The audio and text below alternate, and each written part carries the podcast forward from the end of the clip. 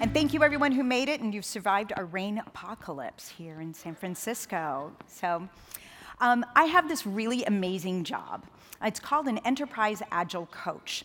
And what that means is that in a company like Hewlett Packard, I get to work with teams such as small research and development teams with loaded with really awesome scientists. Or, and I also get to work with large 500, 600 person teams that work with networking devices. And I help them work with their products and to learn to turn out products in a much more nimble and resilient fashion. And so, what I want to do is tell you a story and tell you a story of a recent growth experience of working with one of these teams.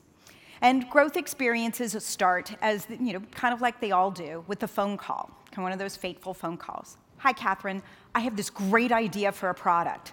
Came from the CTO of HP. Yes, the CTO of HP. And I thought of it on the way to work this morning in the car. Great. Okay, I can work with this. And he said, and I want you to work some of that agile magic in, because I think this is one of those opportunities we want to take to work with a really new technology and work with, you know, um, with these agile teams and work in some of these concepts that we've learned about lean startup, agile, you know, and various other movements. So great. This product is actually pretty cool. It works with this new computer system operating, uh, computer operating system-ish thing called OpenStack. And it's really new, not a lot of people know about it. And I get to talk nerdy again, so I get to say words like Ansible and Docker, which for me was just awesome to be able to talk with all these different technologies.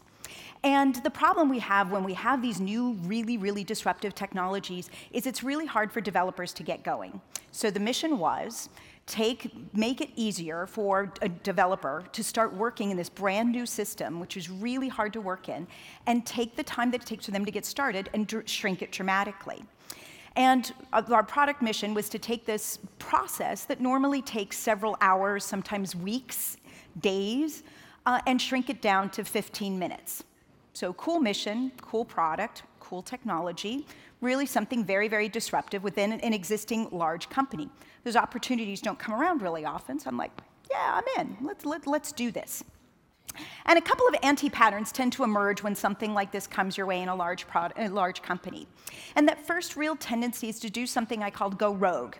Tempting, really tempting. You grab your copy of Lean Startup, you practice all your words, you take your team into your cave of secrecy and non collaboration, you hide away, and you're like, okay, we're gonna merge later, ta da, with our product four months later. And we said, when we did it with Lean Startup and all these awesome things.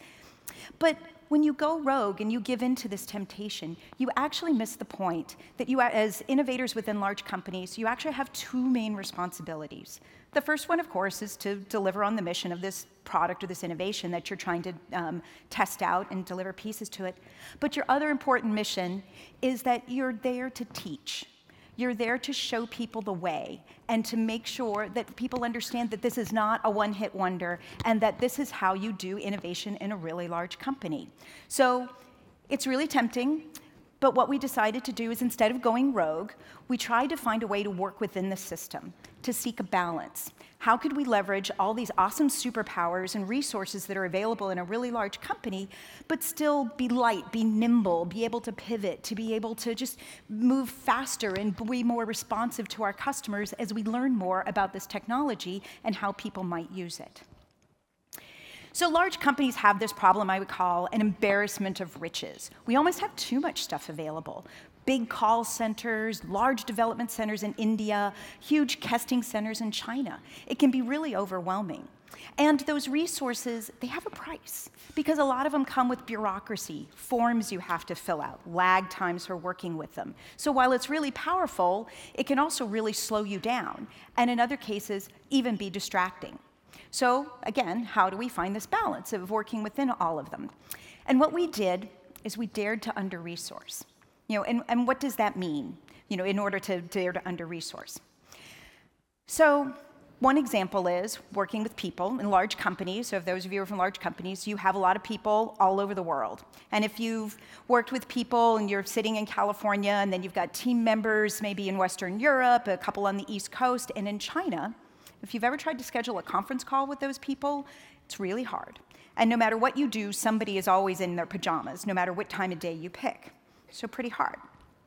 So, what we did is we looked at the team that we were being offered, and we were being offered people all over the world, and we made this bold decision to limit the number of time zones of people that we would work with between California and Western Europe. Now, for those of you in big companies, you know to be able to say no to that using that development team in India or that, that awesome testing team in China is a really bold decision. And it actually made a lot of our executives really uncomfortable. But wait, they're the best. Or they know they're the only ones that know this new technology. How could you say no to them? And for us, what we said is it is more important for us to take that initial hit, productivity hit, teach some people the technology, and take that initial learning curve and be able to then have people that we could collaborate with, that we could talk to for multiple hours of the day, do Google Hangouts and not worry that somebody was asleep or worse, had to work with email lag times. So we created these zones of collaboration and we limited the team to just those uh, zones.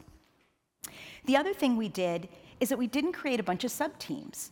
There were no de development separate from testing, which was separate from operations, which was separate from our you know, customer development. We dared ourselves to have everybody do it all. And this had a really interesting effect on the team. You know, first of all, it makes you more efficient because there's not a lot of handoffs. But what was also really interesting is the quality of the code that we wrote in those first iterations was much improved. Because if a developer knows that they have to be responsible for testing their code and they have to take the call from the customer when something goes wrong, something really interesting happens. It's pretty neat. It's kind of like being responsible for cleaning up after yourself after you make a big mess. You make less of a mess. And this is what happened with, the, with our team. The other thing that happened, and it, it, because everybody was performing roles they weren't used to, they were writing documentation or they were writing test harnesses, is that it was just destabilizing enough that it gave us a lot more emotional freedom to experiment. I'm doing a job I don't normally do. I'm doing something that I haven't done before. Well, let's try it. And what that meant is that we experimented again with a lot of technologies. It meant that we experimented with a lot of different tools as well. And we didn't get round up about how we should do something. We're just like, um, well, why don't you try using, you know, let, us let's, let's try. Let's give that a shot. Okay, you know, let's go ahead and do that. And it gave us all that emotional freedom. The other thing that happens, you know, speaking of tools, is that that was another thing that we actually under-resourced. In big companies, we have access to world-class defect management tools. And this, again, sounds pretty odd coming from a company that makes some of those world-class enterprise development tools. And so instead of focusing on trying to you know, use these tools and make these big decisions, instead we focused first on using tools that supported our culture. Because we all know that culture eats process for lunch. So we've zoomed in, picked the tools. Some of them were antiquated, you know, they called them anachronistic. But what happened was is we picked tools that worked. And the best thing is it was ones that developers actually used. That's the best tool. Big companies also put a lot of energy into their decisions. We venerate them. It's hard to make decisions in a big company. It takes you weeks to get people together. And therefore, it makes it really hard to change a decision. And because you put so much energy into them, you commemorate them in PowerPoint documents. So again, what we did is we took a similar under-resource approach to our decisions. We uh, would just write them down maybe in a, a job card. We'd make these decisions quickly, and that if it wasn't working out, we felt again that emotional freedom to examine our decisions, maybe set them aside, make a different decision. So again, you know, letting go and trying to under-resource your decisions was a really wise way to help kind of create this feeling of being in a startup. So how did we leverage the superpowers that are within HP? And then the first one I'll talk about is legal. In a large company, you have big teams of lawyers, duh. Um, and we actually found out that there were teams of lawyers that had specialties in open source. And since we were open sourcing our product, we were actually able to go to these lawyers, and they helped us navigate these myriad of laws related to open sourcing software. Really powerful, didn't know, never knew that a lawyer could be a really good friend to an innovation team. The second one is in global cybersecurity. HP is a Fortune 20 company. It's actually Fortune 17. And when you innovate inside a company that big, there's just a lot more at stake. There just is. And so you have to be careful. And so it also turns out that we have one of the best cybersecurity teams probably in the world because of that size. And so instead, we pulled them close. And we worked closely with them, and we made sure that our product was security compliant from the very beginning. And because of that, as there were various other break, um, there was the heartbleed virus, there was a whole bunch of other um, um, um, incidents that happened. And because we pulled them close, it saved us hours of rework and it saved us a lot of apologies to our customers later. So, what was the big upshot? We went from that phone call, that crazy phone call, to a working prototype in four weeks. We went to, from that phone call to an executive demo, another great opportunity for feedback in six weeks. And in four months, we were demoing this product to the largest user forum of HP, which is about 6,000 people. And nobody on the team did the demo. We actually had the, the CTO of HP demo the product. Great opportunities for feedback. And the other thing that was interesting is that we didn't end up talking, we, you know, we talk about the product a lot and we talk about, you know, this, this Forge solution. But the other thing I'm finding that I'm doing is spending just as much time talking about how we did it and I've, got, I've had just opportunity after opportunity to teach, to show people how to do this, and to show them how to work through a large company and still be able to innovate, but show people that you can still work within the company and not necessarily go rogue every time. So, again, the big thing I want you to take away is first of all, you have two responsibilities when you innovate within a large company. The first, of course, being that you've got to deliver your product, but second is it's your job to show people the way.